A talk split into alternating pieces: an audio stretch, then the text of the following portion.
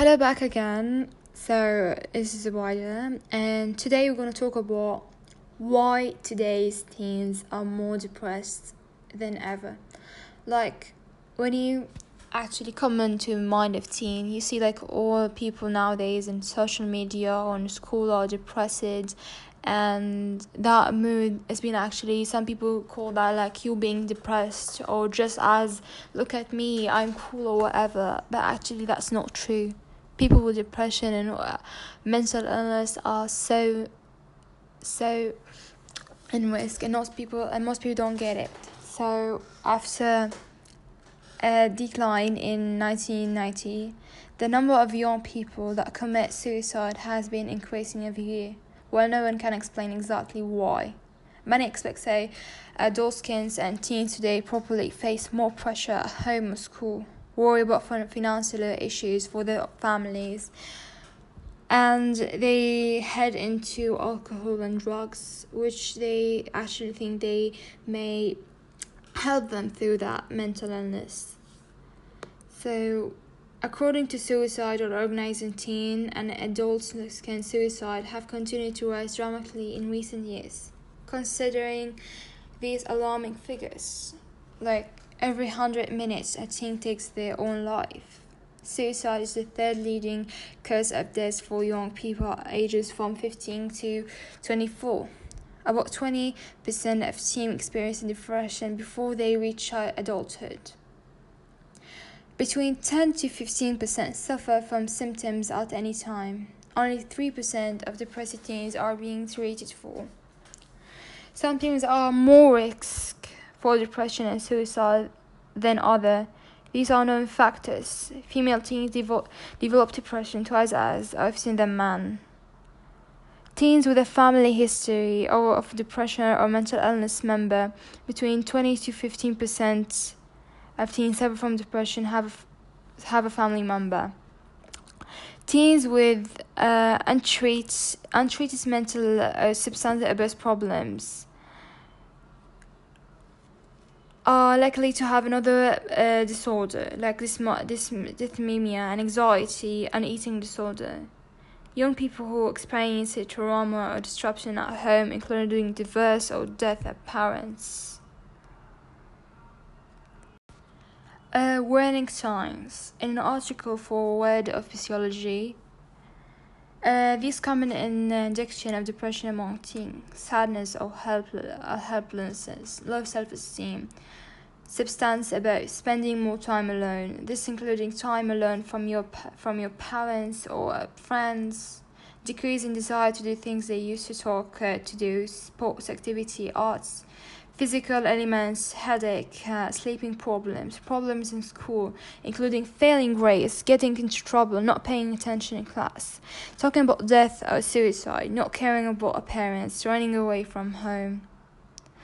Like, some people are actually be treated for depression, and other people they took their own life, as many of them did.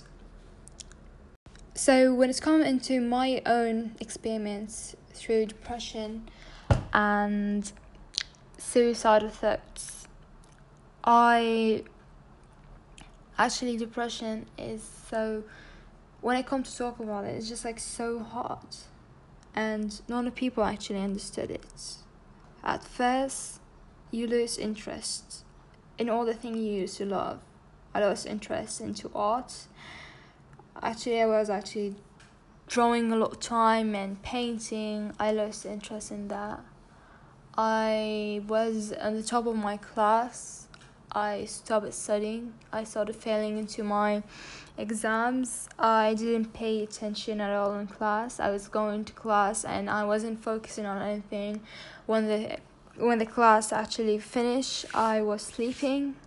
In the, the break, I didn't talk with any of my friends.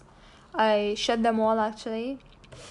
When everyone asks me why why are you sleeping and why you look so tired, is something okay with you? I just answer the familiar lie, I'm okay and I'm just tired or sick.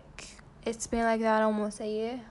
I started actually having sleep problems, sleeping a lot, I go back home, I just sleep and I do nothing. And sometimes I just used to cry of why I be like that. And then I started shutting my own family. I started not to talk of any of them because they won't understand my pain and I just used to lock down the door of my room and shut the shut the lights and cry alone. Days by days it started to get even harder. I started having panic attacks. Like panic uh, panic attacks is so can't explain how it is, but when you being like overthinking and anxiety of all the stuff you did, all the stuff you wrong, you just reach a point when you can actually instead everything and you just burn that so of wave of madness. I when I used to have panic attacks, I couldn't do actually anything.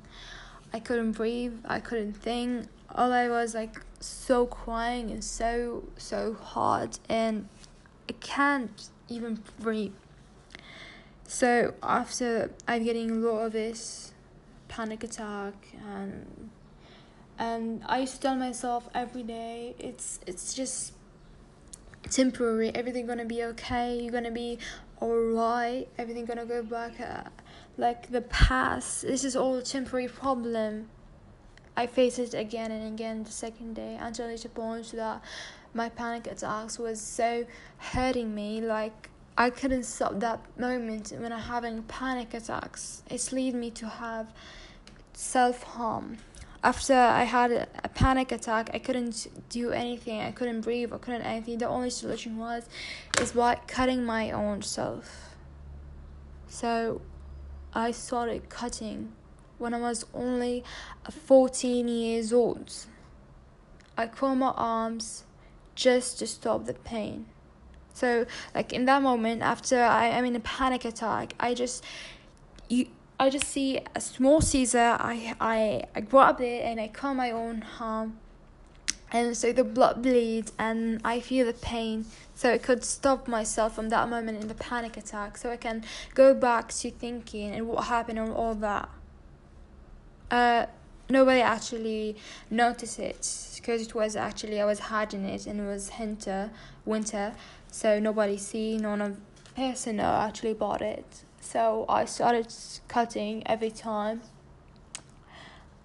until my parents just told me that you're being so dramatic and you want attention and all that thing until i reached the point that where it's summer and all the peoples would know about my cuts and they did actually. The worst part is everyone, every person actually who sees my arm just stares at it and think that I'm a psychopath. Oh, someone is just so dangerous. All my friends used to ask me every single day, why you did this to yourself? I didn't have an answer. I just saw like I've been into disaster week. My parents, um, knowing that I was so in danger, because I show them my cuts. Because I reached a point, I have no other solution just to end myself. I used to write a lot of suicide letters and so I talked with my mom one day. I told her I have something so want to tell you. I just show her her cut, show her my cuts, and that moment when she cried is like had a lot. She talked with me and tell me that you're doing all this thing wrong and you need to sit with us. And you need to actually stop the phone because the phone and the internet are leading you to all this certain all these stuffs. At first it made me feel a great that i speak it to her.